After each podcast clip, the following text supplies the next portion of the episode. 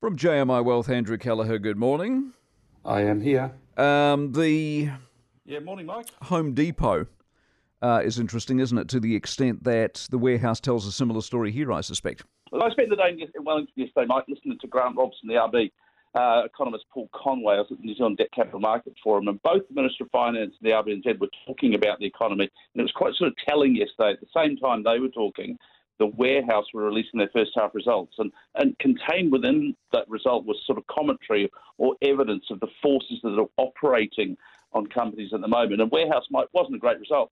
Um, and to cut to the chase, the share price took a hit. Uh, at one stage, it was down 15%, uh, eventually ending up almost uh, 12% lower on the day. So, what's happened?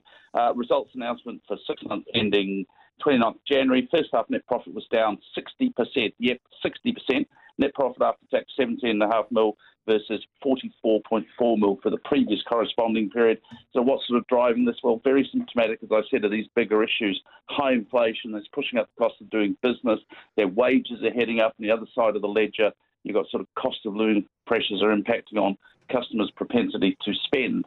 So sales revenue actually rose 4.8% to 1.8 billion. The warehouse itself, the Red Sheds there, the highlight there.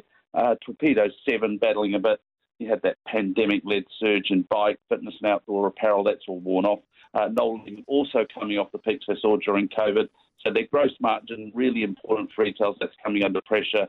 You're getting increasing investment in Market Club as well. That's their loyalty program. They're investing into that grocery lines as well. But you've got decreased seasonal sales because of the adverse weather and, of course, employee expenses going up. So what are they doing, Mike? They're cancelling their dividend, but amongst all the other measures, I think the one that will get the most attention is they're reducing their headcount.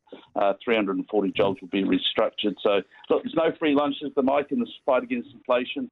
Uh, a lot of forces operating uh, in the economy is sort of you can see them in this announcement, and management are a little bit worried about the next six to 12 months. And uh, so they should be.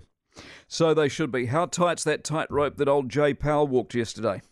Yeah, so yeah, they were off uh, first. Uh, first off the sort of uh, uh first off the monetary policy plate yesterday because there was lots going on on the monetary policy uh, side. They added 0.2% Fed funds rate, not letting the ruction stand in the way of their battle against inflation.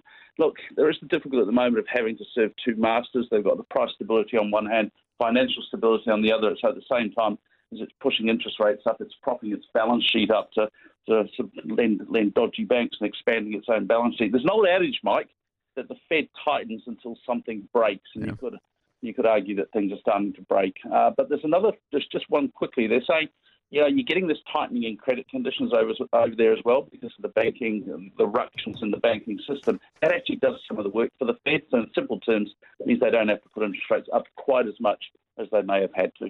Give me some numbers. Dow Jones up 205 points, 32,236. That's about 0.6 of a percent. The S&P 500 is up just over 1%, 3979, and the Nasdaq 11,850.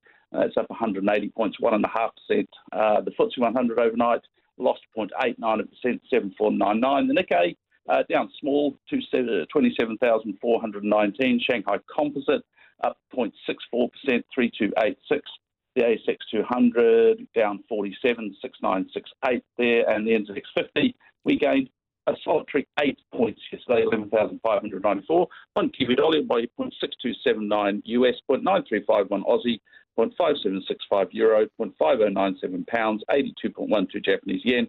Uh, gold, $1,994.87. And Brent crude, $76.42. Yeah, great weekend, mate. Appreciate your expertise this week. Andrew Kelleher, jmiwealth.co.nz.